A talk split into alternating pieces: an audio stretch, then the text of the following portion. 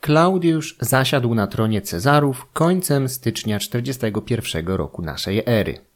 Jego pozycja od samego początku była pozbawiona mocnych fundamentów. Opierała się głównie na poparciu gwardii pretoriańskiej oraz pokrewieństwie z poprzednimi władcami. Senatorzy w zdecydowanej większości widzieli na tronie kogoś innego, czasem nawet siebie. Akceptacja Klaudiusza była zaś efektem kompromisu wymuszonego groźbą użycia pretoriańskich mieczy. Nowy Cezar kończył pięćdziesiątkę. Pomimo, że brakowało mu realnego doświadczenia w administracji, zarządzaniu czy dowodzeniu armią, od urodzenia przebywał wśród elity panującej. Nie bez znaczenia dla dalszych rządów była również jego wysoka inteligencja i wiedza. Jakkolwiek teoretyczna. Już od samego początku starał się po cichu naprawiać krzywdy Gajusza, przyjmując postawę skrajnie odmienną od poprzednika, przynajmniej jeżeli mówimy o tej, jaka cechowała jego bratanka pod koniec jego rządów. Swetoniusz wskazuje, że Klaudiusz przyjął postawę kompromisową, starał się okazywać senatorom szacunek oraz zasięgać ich opinii. Nowy Cezar rozumiał, że Senat stracił na przestrzeni ostatnich kilku dekad niemal całą realną władzę, czego najlepszym dowodem była zresztą jego elekcja, albo raczej uzurpacja. Przyjmując pozory uprzejmości i skromności, Klaudiusz zręcznie wynagradzał senatorom utratę ich wpływów, kontynuując teatr zapoczątkowany przez Oktawiana. Słynął z przystępności, ale nie zaniedbywał przy tym środków ostrożności. Z początku pojawiał się w Senacie jedynie w otoczeniu uzbrojonych ochroniarzy. Z czasem zrezygnował z tego, ale wszyscy petenci pojawiający się przed jego obliczem byli starannie przeszukiwani. Nie bezpodstawnie zresztą, jak miało się okazać podczas porannego posłuchania w 47 roku naszej ery, gdy u niejakiego Gnejusza Noniusza, starającego się o audiencję, wykryto sztylet, którym miał zamiar pozbawić Klaudiusza życia. Zamach udaremniono w zalążku. Niepewną sytuację Klaudiusza starał się prędko wykorzystać Lucius Camillus Scribonianus, namiestnik Dalmacji dysponujący siłą kilku legionów. W 42 roku namiestnik ogłosił się nowym cesarzem, żądając od obecnie urzędującego abdykacji, w zamian za co obiecywał mu zachowanie życia. Cassius Dion i Swetoniusz zgodnie twierdzą, że zatrwożony cesarz w pierwszej chwili autentycznie rozważał abdykację, ale wybili mu to z głowy członkowie jego otoczenia. Scribonianus był jednym ze znaczniejszych ludzi w cesarstwie i bez wątpienia niektórzy widzieli w nim potencjalnego następcę zamordowanego Gajusza. Pretorianie i wyzwoleńcy woleli jednak na tym stanowisku kogoś z rodziny cesarskiej, a będący akurat pod ręką Klaudiusz nadawał się idealnie. Rewolta Scribonianusa prędko okazała się przedsięwzięciem pozbawionym jakichkolwiek szans na sukces. Namiestnik źle ocenił poparcie, jakim mieli go darzyć szeregowi legioniści, nie wykazujący wcale zapału do obalania urzędującego cesarza. Nie bez znaczenia były tu olbrzymie datki pieniężne przekazane rok wcześniej przez Klaudiusza wszystkim członkom sił zbrojnych imperium. Żołnierze, zamiast angażować się w kolejną krwawą wojnę domową, obalili swoich oficerów. Scribonianus, widząc, że jego plany spaliły na panewce, uciekł na małą wyspę Isse, znaną dzisiaj jako chorwacka Vis, na Morzu Adriatyckim, gdzie prędko popełnił samobójstwo. Rewolta trwała pięć dni. Klaudiusz zachował tron bez konieczności podejmowania walki zbrojnej, ale bez wątpienia zrozumiał ostrzeżenie. Jego pozycja wśród wojsk była słaba. Nigdy nie dowodził nikim w polu, nie miał na koncie żadnych sukcesów militarnych. Mógł kupować sobie lojalność wojska, ale była to ryzykowna i kosztowna gra. Nowy cesarz postanowił podnieść swój prestiż, dokonując udanego podboju nowego terytorium. Wybór padł na Brytanię. Rzymianie tłumili już rebelię w Mauretanii, oficjalnie przyłączonej do imperium przez Gajusza. Do tego na wschodzie ciągle istniało ryzyko konfrontacji z królestwem Partów. Plany podboju Germanii definitywnie zarzucono ze względu na trudność i finalnie nieopłacalność całego przedsięwzięcia. Zagłada trzech legionów w lesie teutoburskim ciągle kołatała gdzieś z tyłu głowy rzymskich elit i nie zmieniał tego nawet fakt, że w toku późniejszych kampanii Tyberiusza i Germanika barbarzyńcy z Zarenu zostali wielokrotnie pobici, a utracone wcześniej orły legionów odzyskane. Gajusz wydawał się wykazywać zainteresowanie wznowieniem ekspansji w tym rejonie, ale jeżeli faktycznie istniały takie plany, zostały one prędko wyperswadowane z gorącej głowy młodego cesarza. Powzięty przezeń pomysł inwazji na Brytanię skończył się w bliżej niewyjaśnionych okolicznościach. Żołnierze zamiast płynąć na północ zbierali muszle na plażach. Historyk Alois Winterling zauważa, że prawdopodobnie legiony zbuntowały się i odmówiły udziału w wyprawie, zaś młody cesarz nie był w stanie złamać ich oporu. Historia jest bardzo prawdopodobna, gdyż w 43 roku naszej ery doszło do podobnej sytuacji. Legiony Klaudiusza odmówiły udziału w przedsięwzięciu. Opór wojsk złamał dopiero wyzwoleniec Pallas, zarządca cesarskiego skarbu i ulubieniec Klaudiusza. Prawdopodobnie zaoferował legionistom wystarczająco dużo, aby skłonić ich do podjęcia ryzyka morskiej ekspedycji. Dlaczego Klaudiusz podjął się inwazji na Brytanię, która miała z czasem stać się najbardziej znanym osiągnięciem jego 14-letnich rządów? Odpowiedzi jest kilka. Dwie wyprawy do Brytanii podjął już sam Juliusz Cezar, ale nie zdołał on na stałe zainstalować na wyspie rzymskiej administracji. Wygrał kilka potyczek, spalił parę wiosek, odebrał hołdy lokalnych wodzów i powrócił na kontynent, gdzie trwały ostatnie podrygiwania wolnych Galów. Po kampanii galijskiej Cezar zarzucił plan podboju Brytanii, zajęty najpierw wojną domową, następnie administrowaniem zdobytego imperium oraz przygotowaniami do znacznie ważniejszych konfliktów z Dakami i Partami. Kolejni cesarze nie wykazywali żadnego zainteresowania podbojem wyspy. Zadowalali się faktem, że część z południowych plemion brytyjskich uznała już zwierzchnictwo Rzymu, jakkolwiek iluzoryczne by ono w rzeczywistości nie było. Początkiem lat 40. z wyspy dochodziły jednak niepokojące wiadomości. Wódz plemienia Katuwelanów, Karatakus, prowadził agresywną politykę wobec sąsiadów, po kolei ujarzmiając kolejne osady, wśród nich klientów Rzymu. Pierwsza hipoteza tłumacząca powody podboju Brytanii zakłada, że Klaudiusz mógł zdecydować się na prewencyjny podbój wyspy, aby zlikwidować zagrożenie konsolidacji Brytów w jakiś silniejszy organizm pod wodzą Karatakusa. W tym szaleństwie była z pewnością jakaś metoda, aczkolwiek, jak pisał w czasach Oktawiana Augusta grecki geograf Strabon, zdaniem ówczesnych Rzymian Brytowie nie stanowili żadnego militarnego zagrożenia dla imperium. Wyspa nie była szczególnie gęsto zaludniona. Jej populacja, nawet zjednoczona, stała na tak niskim poziomie rozwoju, że nie mogła pozwolić sobie na więcej aniżeli sporadyczne, pirackie rajdy na północne wybrzeża Galii. To mogło uzasadnić karną ekspedycję, ale nie trwały podbój. Druga hipoteza zakłada czynniki ekonomiczne. W końcu zdobycie wyspy musiało oznaczać łupy w postaci niewolników oraz surowców naturalnych – choćby bardzo cennej cyny, z której Brytania zawsze słynęła. Ta hipoteza jest jeszcze słabsza od poprzedniej. Wspomniany już wcześniej Strabon, obok braku zagrożenia militarnego ze strony Brytów, dodawał jeszcze kompletną nieopłacalność okupacji tej wyspy, która jego zdaniem w najlepszym wypadku byłaby w stanie zwrócić koszty stacjonowania na jej terenie maksymalnie jednego legionu.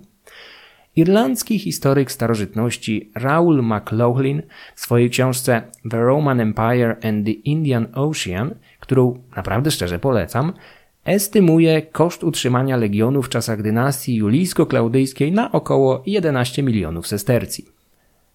Zrujnowana i wyludniona Galia świeżo po podboju dokonanym przez Juliusza Cezara miała dawać Rzymowi około 40 milionów sestercji rocznego dochodu.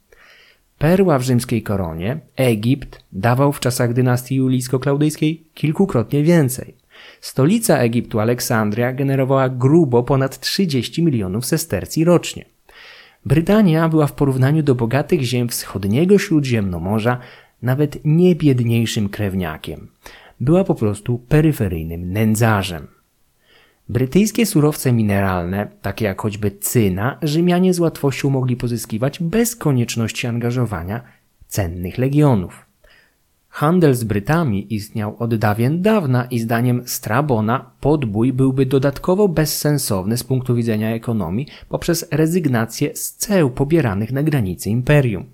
W czasach Klaudiusza wszelkie towary wjeżdżające na teren cesarstwa podlegały ocleniu w wysokości 25% ich wartości. Kwota ta wędrowała prosto do państwowego skarbca. Towary opodatkowane były także na granicach prowincji, ale w takich wypadkach cło było już symboliczne i nie przekraczało 2,5% wartości towaru. Strabon sugerował, że w interesie ekonomicznym Rzymu było pozostawienie Brytanii poza obszarem imperium i czerpanie zysków z ceł. Z kolei piszący w II wieku naszej ery historyk Appian z Aleksandrii, żyjący w imperium, którego częścią Brytania była już od stulecia, pisał o wyspie i planach Rzymian wobec niej. Rzymianie opanowali południową część Brytanii i nie są zainteresowani podbojem reszty, gdy nawet to, co już tam posiadają, przynosi im straty. Pod rządami Nerona jeden z dowódców stacjonujących w Brytanii miał zaoferować młodemu cesarzowi podbicie kolejnej wyspy, Hibernii, znanej nam dzisiaj jako Irlandia. Zdaniem tego wojskowego udałoby się tego dokonać z jednym zaledwie legionem. Neron nie zainteresował się inicjatywą, zapewne zdając sobie sprawę, że nie miało to żadnego uzasadnienia ekonomicznego. Podbój Brytanii mógł przynieść pewne zyski, szczególnie ze sprzedaży pojmanych niewolników oraz rabunku podbitych miast i wymuszania trybutów.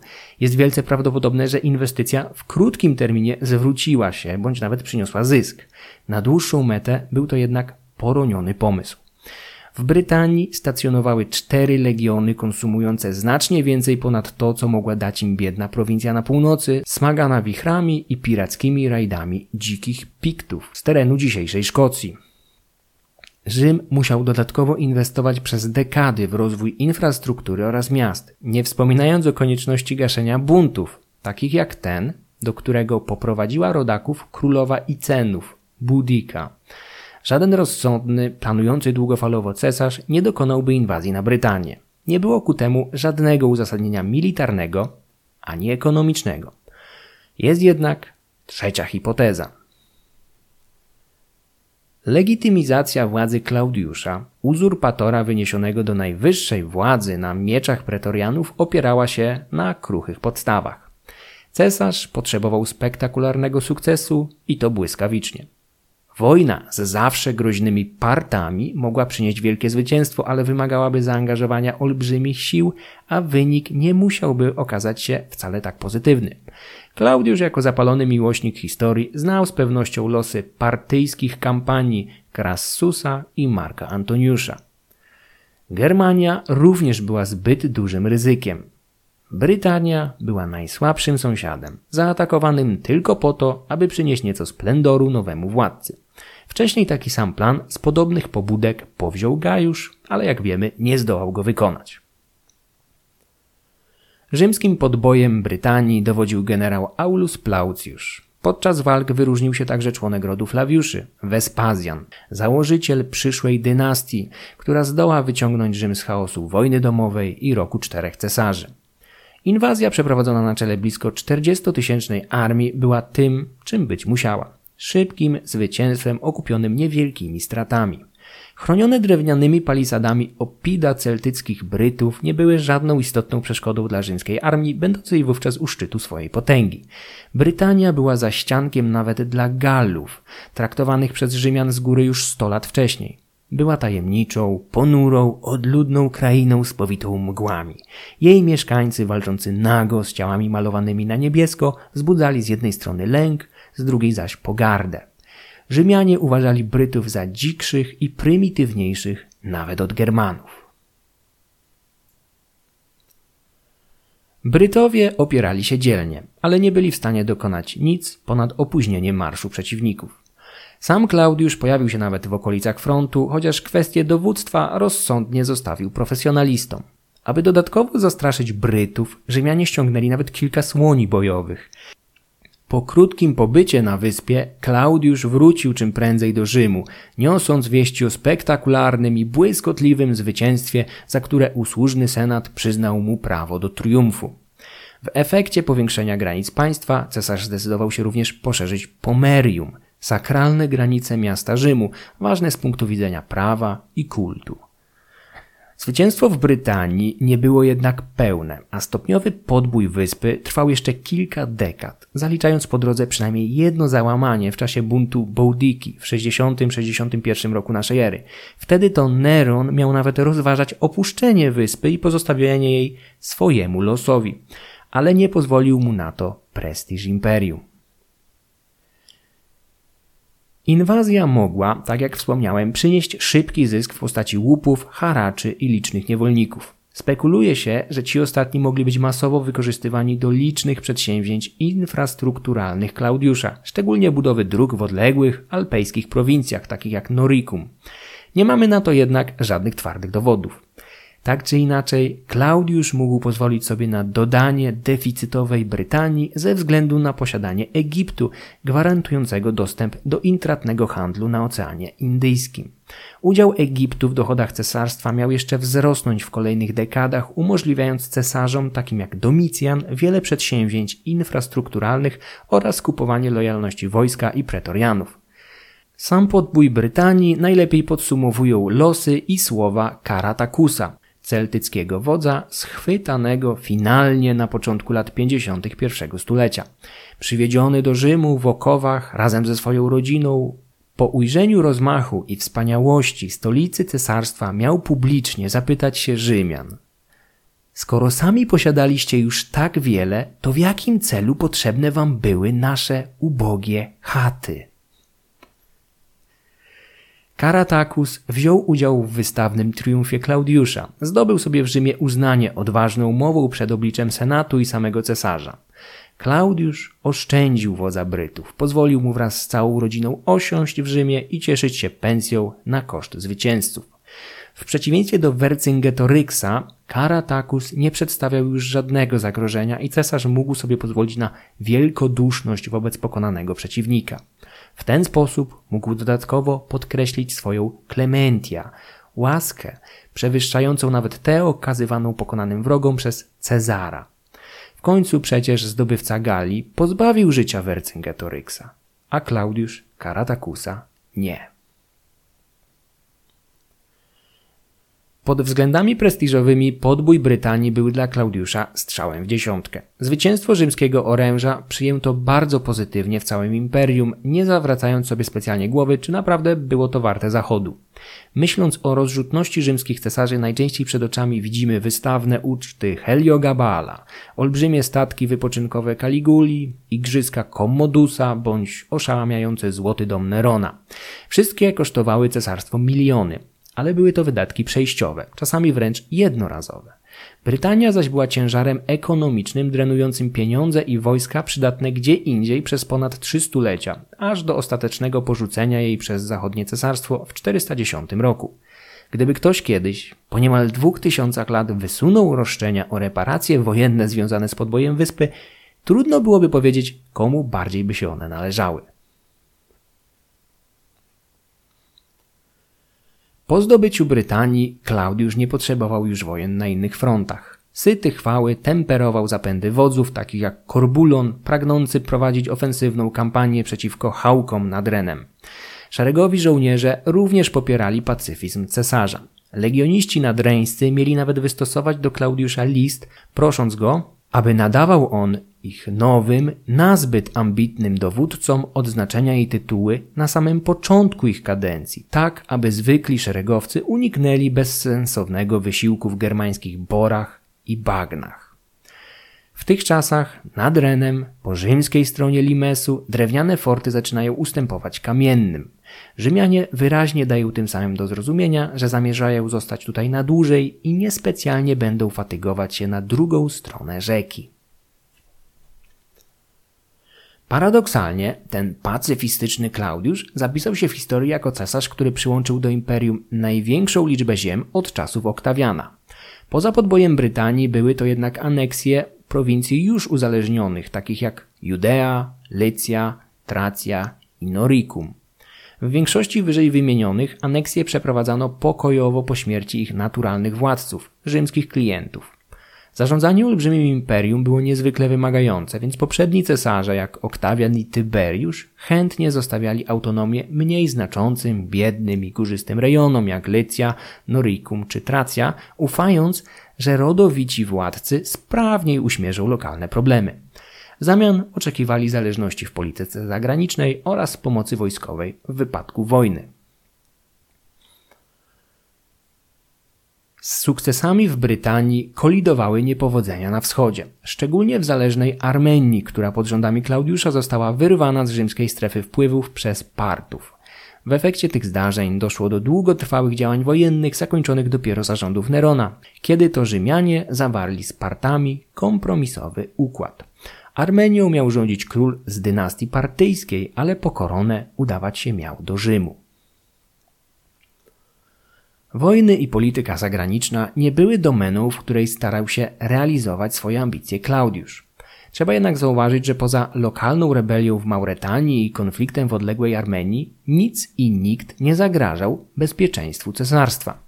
Klaudiusz mógł więc spokojnie poświęcić się polityce wewnętrznej oraz szeroko zakrojonym inwestycjom infrastrukturalnym. Nawet sceptyczny wobec niego Swetoniusz będzie po kilku dekadach przyznawał, że niemal wszystkie z nich miały bardzo praktyczną i pożyteczną naturę. W podobnym tonie cesarza chwalił Pliniusz. Tuż po objęciu rządów w 41 roku Rzym dotknął głód, który zdaniem Seneki młodszego był efektem zaniedbań Gajusza. Sytuacja była trudna. Miasto zależało od transportu zboża z Afryki, a zimą unikano żeglowania po wzburzonym o tej porze roku Morzu Śródziemnym. Klaudiusz poprosił kupców o wznowienie transportów, obiecując im specjalne ubezpieczenia i rekompensatę utraconych statków oraz towaru. Oczkiem w jego głowie były kosztowne inwestycje w infrastrukturę portową w Ostii, celem rozbudowania jej do tego stopnia, aby mogły w niej cumować liczne okręty transportujące afrykańskie zboże. O ryzyku, jakie przedstawiało sobą żeglowanie po Morzu Śródziemnym w zimie, najlepiej mówi stare żeglarskie powiedzenie, wedle którego na morzu tym najbezpieczniejszymi portami są lipiec i sierpień. Ostia nie posiadała naturalnej ochrony przed wzburzonymi falami, więc na polecenie Klaudiusza i jego inżynierów zaczęto wznosić sztuczne falochrony. Do wybudowania jednego z nich wykorzystano specjalnie w tym celu zatopiony wielki okręt, którym zaledwie kilka lat wcześniej, na polecenie Gajusza, sprowadzono z Egiptu prastary obelisk.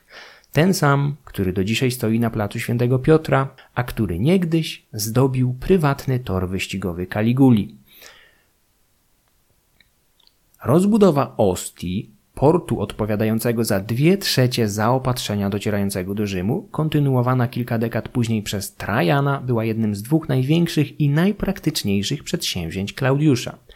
Drugim było z pewnością nie do końca udane osuszenie jeziora Fucyńskiego, leżącego w środkowej Italii. Prace trwać miały 11 lat, a wykorzystano przy nich rzekomo 30 tysięcy robotników, chociaż Barbara Lewick, powołująca się na ustalenia współczesnych inżynierów, proponuje, aby tę liczbę podzielić przez skromne 10. Osuszenie jeziora sporych rozmiarów miało zapewnić dodatkową ziemię dla italskich rolników, a tym samym zmniejszyć ryzyko częstych klęsk głodów uzależnionej od importu zboża Italii. Sukces z pewnością nie był pełen, gdyż jezioro fucyńskie ciągle istniało w XIX wieku, a ostatecznie osuszono je dopiero w 1878 roku. Początkiem lat 50 pod koniec procesu osuszania jeziora, które być może nie miało w zamierzeniu być kompletne, Klaudiusz postanowił urządzić w specjalnie w tym celu przygotowanym basenie naumachię, czyli morską bitwę z udziałem kilku tysięcy skazańców i niewolników, pilnowanych dla pewności przez zgromadzone na brzegu pretoriańskie kohorty. Impreza nie do końca się udała, gdyż jak donosi Swetoniusz, po uwolnieniu śluz woda z drenowanego jeziora nie zdołała wypełnić basenu. Przedsięwzięcie powtórzono jakiś czas później. Tym razem efekt był skrajnie odmienny. Inżynierowie wzięli sobie krytykę do serca tak mocno, że tym razem po zwolnieniu śluz wezbrana woda wypełniła sztuczny basen tak szybko i gwałtownie, że przy okazji podmyła konstrukcję drewnianego podium, na którym znajdował się cesarz ucztujący z najznamienitszymi gośćmi i rodziną.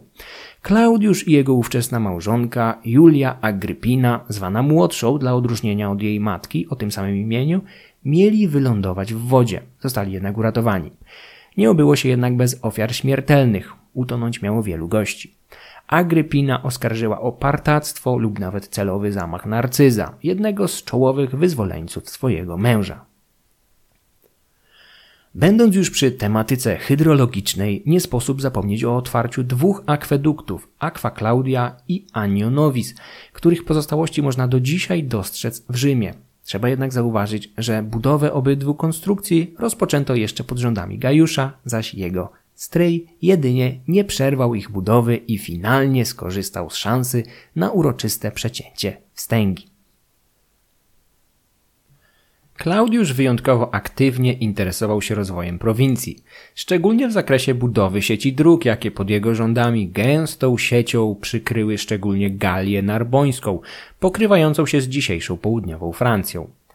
Największą prawdopodobnie zaletą nowego cesarza, świadczącą o otwartości jego umysłu, był stosunek do mieszkańców tych prowincji. Mawiano, że Klaudiusz chciałby widzieć wszystkich mieszkańców imperium Galów, Brytów, Greków czy Iberów w togach.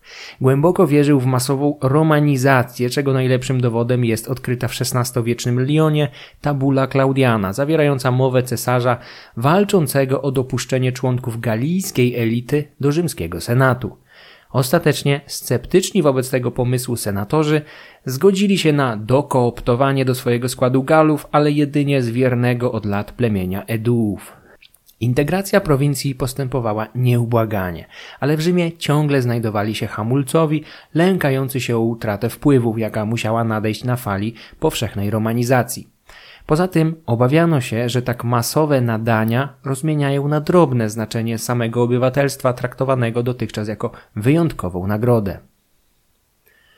Klaudiusza często oskarżano o szastanie rzymskim obywatelstwem na prawo i lewo, chociaż tak po prawdzie archeolodzy nie odkryli jakiejś szczególnie dużej liczby dedykacji od nowych obywateli kierowanych do tego właśnie cesarza. Klaudiusz w swojej polityce wewnętrznej wobec prowincji naśladował nie Oktawiana, ale samego Juliusza Cezara, który sto lat wcześniej dostrzegł to, czego nie chcieli widzieć senatorzy w Rzymie. Imperium musiało gwałtownie przyspieszyć proces integracji licznych podbitych przezeń ludów i w ten sposób wykorzystać możliwości dawane przez tak olbrzymią liczbę obywateli. Pewien badacz, którego godności niestety nie pamiętam w tej chwili, powiedział, że historia rozwoju i ewolucji rzymskiego ustroju to tak naprawdę próba dogonienia osiągnięć armii tego państwa. Spektakularne podboje niewiarygodnie powiększyły powierzchnię republiki, a później cesarstwa, ale zmiany prawne kompletnie nie nadążały za nimi, czego najlepszym dowodem była krwawa i brutalna wojna Rzymu z sojusznikami między 91 a 88 rokiem przed naszą erą, podczas której italscy sprzymierzeńcy żądali nie autonomii czy niezależności, ale rzymskiego obywatelstwa i równego traktowania. Klaudiusz był szczerym i aktywnym orędownikiem jak najszerszej asymilacji podbitych ludów. Za taką polityką nie stał jednak wyłącznie wzniosły humanistyczny idealizm. Cesarz popierał rozwój peryferiów, a następnie starał się przyciągać najbogatszych mieszkańców prowincji do Italii. Ci zaś przybywali do serca cesarstwa, inwestując tutaj swoje fortuny. Rozwój prowincji najlepiej potwierdzał spis powszechny zorganizowany na polecenie cesarza w 48 roku naszej ery, po raz pierwszy od 34 lat. Pomiędzy 14 a 48 rokiem liczba obywateli imperium wzrosła o około 21%, z 4 milionów 937 tysięcy do 5 milionów 987 tysięcy i 72 osób. Oczywiście liczba ta nie uwzględniała niewolników i osób nieposiadających statusu obywatela, stanowiących większość populacji cesarstwa, które mogło wtedy zamieszkiwać 50 albo i więcej milionów ludzi. Ten ponadmilionowy wzrost na przestrzeni trzech dekad był efektem nadań obywatelstwa oraz wzrostu populacji cieszącej się od siedmiu dekad dość stałym spokojem. W pewnym sensie jest to najlepszy dowód na sukces nowego ustroju, który zapewnił prosperitę i przyrost naturalny zamiast wojen domowych będących zmorą końca republiki. Poza tym warto się zastanowić, na ile faktycznie władcy, nawet ci o tak zszarganej reputacji jak Gajusz Caligula, mieli realny wpływ na dobrobyt bądź jego brak w prowincjach imperium. Z pierwszych czterech cesarzy, drugi i trzeci cieszyli się niemal bezwzględną krytyką potomnych dziejopisarzy, wywodzących się głównie z kręgu senatorskiego. Pomimo tego imperium pod ich rządami kwitło, korzystając z geopolitycznego spokoju oraz sprzyjających warunków klimatycznych, a szczególnie ocieplenia klimatu znanego jako rzymskie optimum klimatyczne które trwało mniej więcej od III wieku przed naszą erą do końca trzeciego stulecia naszej ery. Prosta gospodarka cesarstwa, oparta głównie na rolnictwie, cieszyła się w tym okresie stabilnością i rozwojem.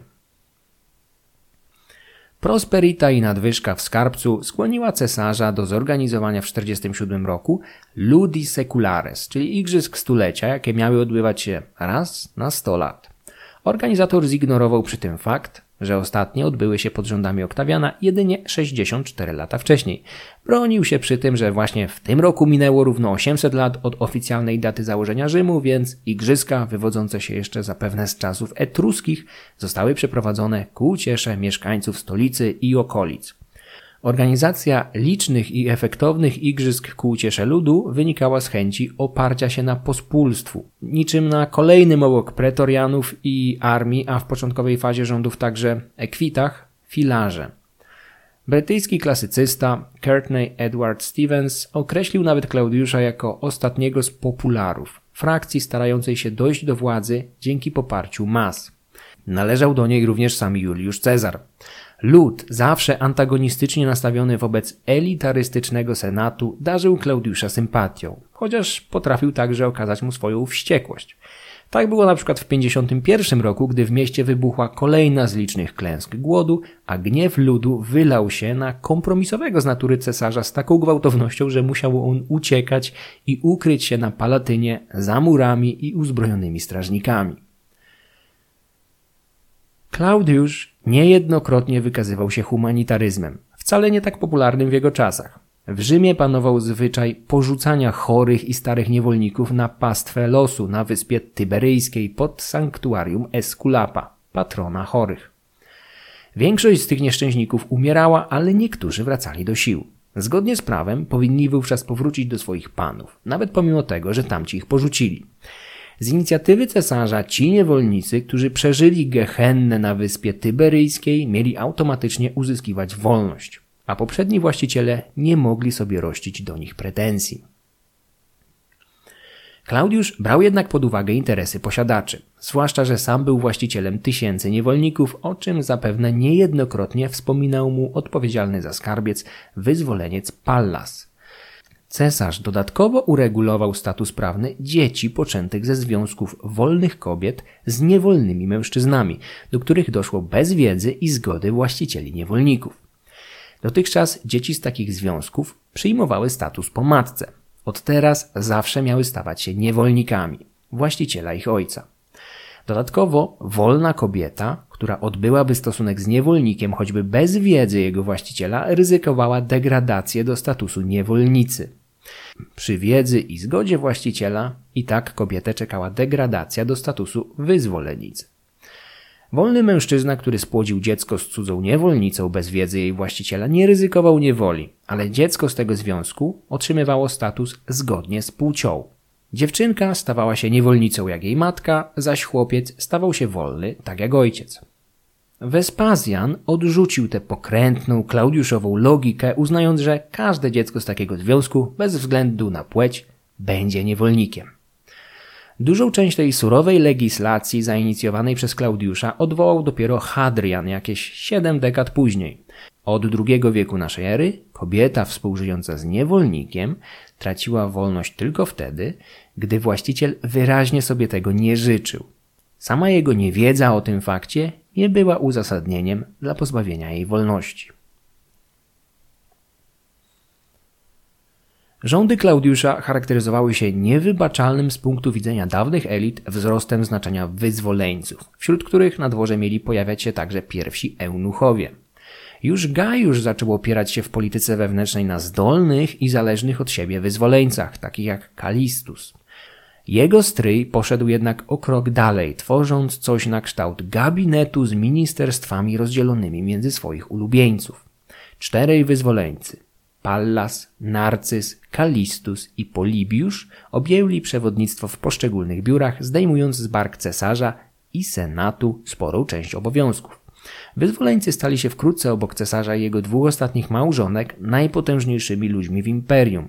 Ich pozycja pozwalała im na zdobycie olbrzymich majątków, niejednokrotnie dzięki łapówkom i wyłudzeniom. Na korzyść takiej organizacji przemawiała jednak jej praktyczność. Ministerstwa wyzwoleńców skupione na konkretnej dziedzinie funkcjonowały szybciej i efektywniej aniżeli Senat. Klaudiusz wiedział również, że wyzwoleńcy będą od niego kompletnie uzależnieni, a to z kolei wpłynie na ich lojalność.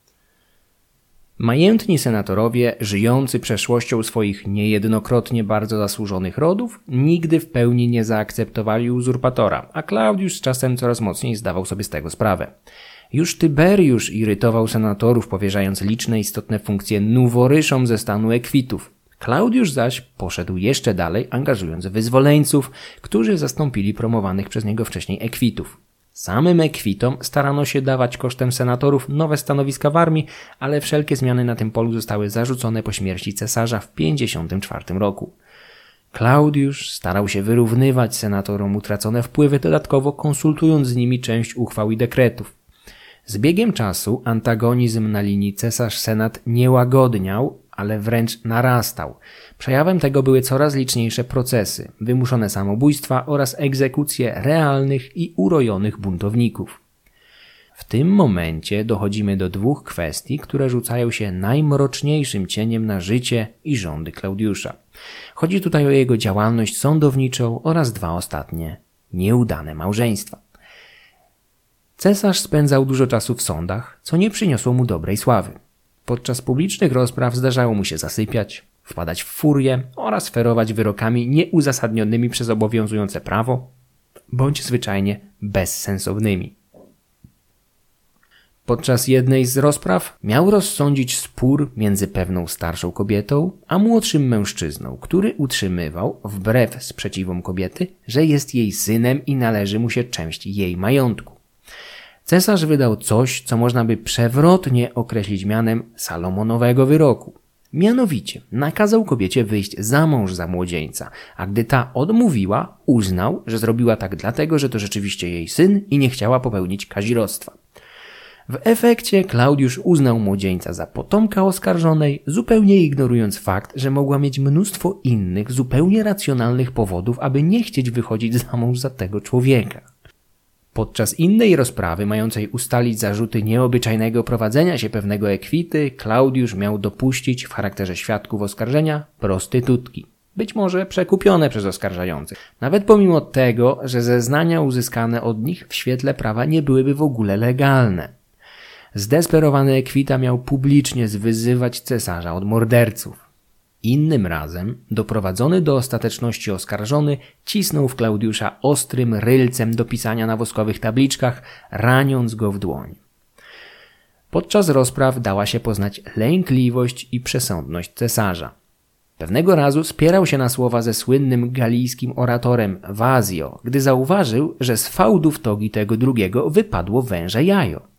Artefakt ten w religii Celtów był amuletem przynoszącym szczęście. Klaudiusz, szczerze nienawidzący celtyckich druidów, z miejsca skazał Gala na śmierć pod zarzutem próby rzucenia uroku na władcę. W tym czasie zwiększeniu uległa także państwowa kontrola nad haruspikami, kapłanami i wierzbiarzami zarazem. Cesarz chciał wiedzieć, jakie wróżby interesują poddanych, a wszelkie kierowane do haruspików zapytania o datę jego śmierci mogły skończyć się procesem o zdradę i przynajmniej raz tak się skończyły. Większość powyższych przykładów pochodzi z dzieła skłonnego do przesady Swetoniusza, ale niskie zdanie o sądownictwie cesarza miał również Tacyt. Chimeryczność Klaudiusza podczas rozpraw publicznych była niczym w porównaniu do wyroków, jakie ferował za zamkniętymi drzwiami swoich komnat razem z wyzwoleńcami i dwiema małżonkami, Messaliną i Agrypiną.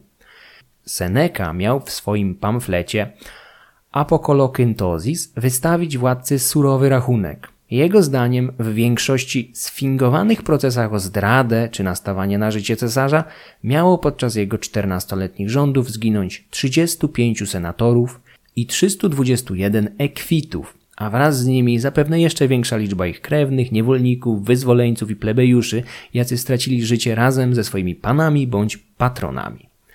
Seneca nie jest najrzetelniejszym źródłem, gdyż szczerze nienawidził cesarza i jego trzeciej żony, Messaliny. To cesarzowa odpowiadała za kilkuletnie wygnanie pisarza i filozofa zesłanego na Korsykę w ramach kary za cudzołóstwo, jakiego miał się rzekomo dopuścić z Julią Livillą, bratanicą Klaudiusza i zarazem jedną z sióstr Gajusza Caliguli. Waleria Messalina jest postacią zasługującą na odrębną opowieść.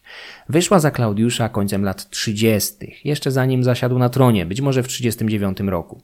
Dzieliła ich olbrzymia, nawet jak na rzymskie standardy, różnica wieku. Podczas wesela panna młoda miała nieco ponad 15 lat, on zaś zbliżał się do pięćdziesiątki. Małżonkowie raczej nie znaleźli wspólnego języka, ale w przypadku wszystkich czterech mariaży cesarza było to normą, więc raczej nie powinien być tym szczególnie przejęty. Messalina urodziła mu córkę Klaudię Oktawię, późniejszą tragiczną małżonkę Nerona oraz syna Brytanika, który przyszedł na świat w lutym 41 roku, kilka tygodni po zdobyciu tronu przez swojego ojca. Chłopiec pierwotnie miał nazywać się Germanikiem na cześć swojego stryja, ale po zdobyciu Brytanii w 43 roku naszej ery Klaudiusz zdecydował się nadać mu nowy przydomek, bardziej adekwatny do obecnej sytuacji geopolitycznej i swoich dokonań. W pracach późniejszych historyków matka Oktawii i Brytanika zapisała się jako osoba perfidna, okrutna i wyjątkowo lubieżna. Swetoniusz nie szczędził detali jej wyuzdanych wyczynów oraz erotycznych eskapad, które rzekomo udawało jej się przez lata odbywać za plecami nic nie podejrzewającego męża. A może Klaudiusz podejrzewał, co się święci, ale wolał udawać, że niczego nie widzi?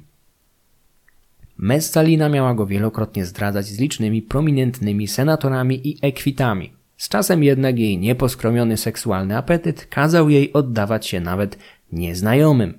Cesarzowa miała nawet wymykać się nocami do lupanarów, gdzie stawała w szranki z najbardziej doświadczonymi prostytutkami w zawodach na wytrzymałość. Pracując pod pseudonimem, miała według Swetoniusza odbyć 25 stosunków podczas doby, co zapewniło jej bezapelacyjne zwycięstwo. Oczywiście wszelkie tego typu pikantne rewelacje należy traktować z przymrużeniem oka. Barbara Luik zauważyła, że Messalina nie musiała być koniecznie nimfomanką. Mogła wykorzystywać seks jako przydatne narzędzie do tworzenia użytecznych sojuszy w niebezpiecznej dżungli, jaką był dwór julijsko-klaudyjski. Bez wątpienia była osobą bezwzględną, skłonną do okrucieństwa. Zbrodnicze zapędy Messaliny w pierwszej kolejności dotknęły inne kobiety z otoczenia cesarza. To z jej inicjatywy na ponowne wygnanie udała się Julia Livilla wraz z rzekomym kochankiem, Seneką. Dla Julii, która dopiero co wróciła z poprzedniego wygnania zafundowanego jej przez brata Gajusza w podzięce za jej udział w spisku na jego życie, to nowe zesłanie było już ostatnim. Zmarła w 42 roku na wyspie Ventotene, mając 24 lata. Rok później z inicjatywy Messaliny stracono Julię Helenę, wnuczkę drugiego cesarza, Tyberiusza. Klaudiusz miał wydać na nią wyrok na podstawie mglistych poszlak za zamkniętymi drzwiami, nie dając krewniaczce żadnej szansy na obronę. Najsłynniejszymi mordami sądowymi dokonanymi rzekomo przez Messalinę były jednak sprawy Waleriusza Azjatyka, któremu zazdrościła pięknych ogrodów, oraz Juniusza Sylana. Według Tacyta i Swetoniusza to właśnie Messalina i jeden z wyzwoleńców Narcyz mieli zaplanować zgładzenie konsula Sylana. Pewnego dnia, z samego rana, Narcyz pojawił się w komnacie Klaudiusza i cały zatrwożony zdradził władcy, że właśnie śniło mu się, jak Sylan morduje władcę. Ledwo skończył swoją relację, gdy do komnaty wpadła wzburzona i zapłakana Messalina, oznajmiając mężowi, że śniła o zamachu na jego życie przeprowadzanym przez Sylana. Zdaniem dziejopisów oszołomiony Klaudiusz uznał oba sny za coś więcej niż przypadek. Nakazał czym prędzej aresztować Juniusza, a następnie, po typowym procesie za zamkniętymi drzwiami, skazał go na śmierć. W sprawie Waleriusza Azjatyka Klaudiusz po wydaniu wyroku na podstawie jakichś niejasnych poszlak wspaniałomyślnie pozwolił skazanemu wybrać sposób w jaki umrze. Azjatyk umarł jak prawdziwy Rzymianin w swoich pięknych ogrodach, należących niegdyś do rzymskiego generała z czasów schyłku republiki, Lucullusa. Skazany najpierw zjadł obfitą kolację, wysłuchał muzyki i recytacji poezji. Następnie kazał lekarzowi otworzyć swoje żyły. W tym czasie kończono ustawianie przeznaczonego dlań stosu, na którym miały spłonąć jego zwłoki. W ostatnich chwilach życia Waleriusz miał jeszcze nakazać przesunięcie stosu tak, aby ogień nie spalił gałęzi pobliskiego drzewa. Zabójstwa Azjatyka i Sylana były jednogłośnie uznawane za mordy polityczne i przejaw głupoty oraz łatwowierności Klaudiusza. Trudno jednak uwierzyć, że cesarz, który przetrwał Tyberiusza i Gajusza, a następnie kilka lat własnego pryncypatu, był aż tak głupi, choć oczywiście nie można tego wykluczyć. Mógł być jednym z organizatorów mordu razem z żoną i narcyzem, ale zdołał się zręcznie wyłgać od odpowiedzialności, przedstawiając przed Senatem sny tych dwojga jako cudowne objawienia. Musimy wziąć pod uwagę, że Rzymianie byli bardzo przesądnym narodem. W efekcie jedynie na Messalinę i Narcyza spadło odium morderców, Klaudiusza zaś dalej uważano za łatwowiernego głupca. Azjatyk nie mógł raczej stanowić bezpośredniego zagrożenia dla władcy, ale jego olbrzymi majątek mógł być w przyszłości wykorzystany do wsparcia jakiegoś innego kandydata, w którego żyłach płynęło więcej błękitnej krwi. A może faktycznie szale przeważyły piękne ogrody Lucullusa, które tak wpadły w oko Messalinie?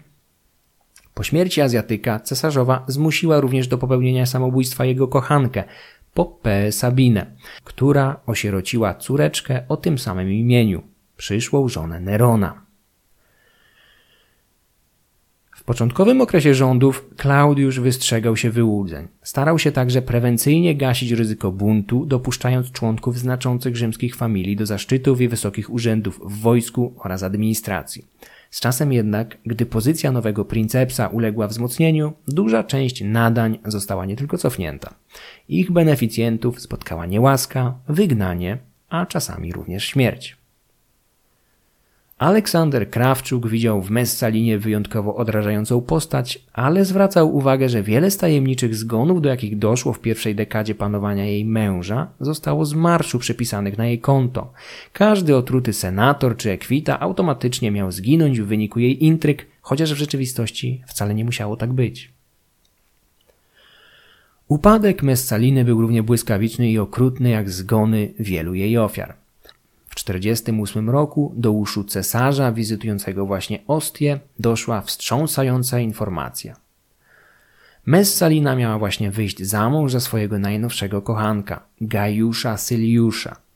Wstrząśnięty cesarz miał czym prędzej powrócić do Rzymu po drodze pytając członków swojego dworu, czy aby na pewno dalej jest cesarzem? Przy jego boku podążał niewzruszony Narcyz, który niegdyś pomógł Messalinie w obaleniu Juniusza Sylana, ale teraz z prywatnych pobudek pragnął jej zagłady. Klaudiusz miał wpaść do willi Gajusza Syliusza i znaleźć tam wiele cennych precjozów wyniesionych z jego własnego pałacu. Samą Messalinę i Syliusza zastał podobno podczas bakchicznych rytuałów, podczas których odgrywali rolę małżonków. W Rzymie zaczęła się kolejna czystka. Syliusz i kilku innych prominentnych dostojników zamieszanych w tę absurdalną sytuację zostało pognanych do koszar pretorianów, gdzie ścięto ich bez sądu. Koniec Messaliny nadszedł już wkrótce. Narcyz zadbał, aby nie udało jej się stanąć przed obliczem męża, którego mogłaby przekonać do okazania łaski. Gdy tylko Klaudiusz zaczął zdradzać oznaki tak częstej u niego zmiany zdania, Narcyz prędko posłał jednego ze strażników z fałszywym rozkazem zabicia Messaliny pochodzącym rzekomo od władcy. Klaudiusz, który dowiedział się następnego dnia o fakcie, nie okazał żadnych uczuć po śmierci małżonki, którą ścięto w pięknych ogrodach Lucullusa, tych samych, których tak bardzo pragnęła.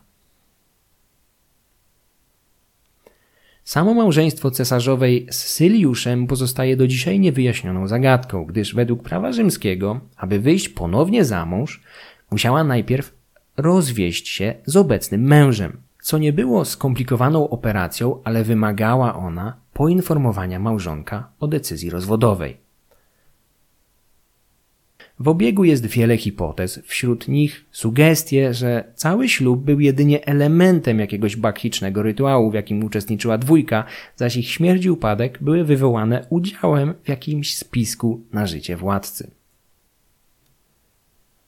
Zdruzgotany cesarz miał podczas wizyty w koszarach zapewnić swoich suwerenów, czyli pretorianów, że już nigdy więcej się nie ożeni, a jeżeli postąpiłby inaczej, oni mogą go ściąć. Nie minęło jednak kilka miesięcy, a ponownie stanął na ślubnym kobiercu.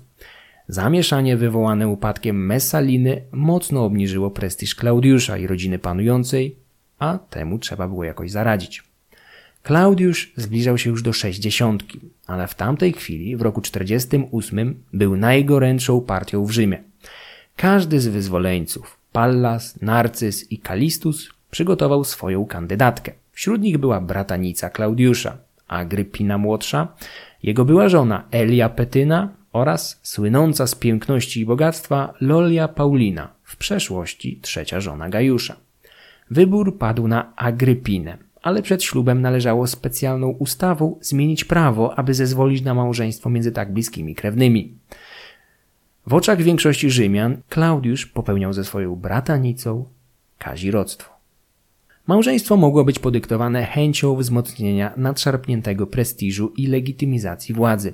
Agrypina była córką Germanika, cieszyła się dużą popularnością, podobnie jak jej mały, uroczy synek z poprzedniego małżeństwa, Lucjusz Domicjusz Achenobarbus, lepiej znany jako przyszły cesarz Neron. Miała 32 lata, o 25 mniej od Klaudiusza. Z racji jej wieku uznawano, że prawdopodobieństwo urodzenia przez nią kolejnych dzieci było niewielkie. Zresztą nikomu na tym nie zależało. Cesarz miał już własnego syna Brytanika, którego droga do sukcesji wydawała się dotychczas niezakłócona. Wartość Agrypiny z racji jej popularności i pochodzenia była wielka. Równie duże było także zagrożenie wynikające ze zignorowania jej kandydatury. Gdyby wyszła za mąż za innego mężczyznę z rzymskiej elity, istotnie powiększyłaby jego szanse na tron w przyszłości. Mariaż z Agrypiną i usynowienie małego Lucjusza, który po adopcji przez Klaudiusza przyjął imię Nerona, skomplikował sytuację Brytanika.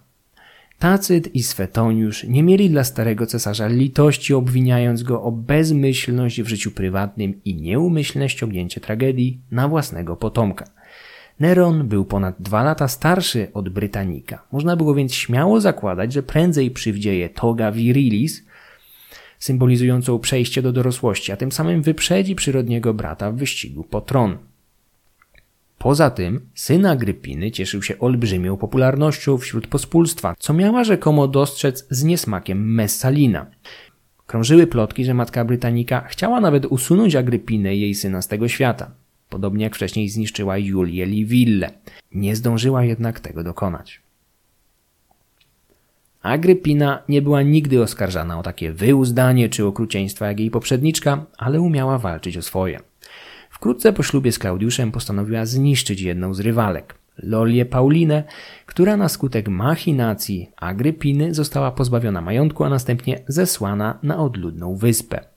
Jakiś czas potem, gdy sprawa nieco przycichła, odwiedził ją tam jakiś smutny, poważny oficer z klingą miecza idealnie pasującą do jej szyi tej samej, na której niegdyś nosiła klejnoty warte bagatela 40 milionów sestercji, czyli niemal tyle, ile było trzeba do utrzymania czterech legionów przez rok.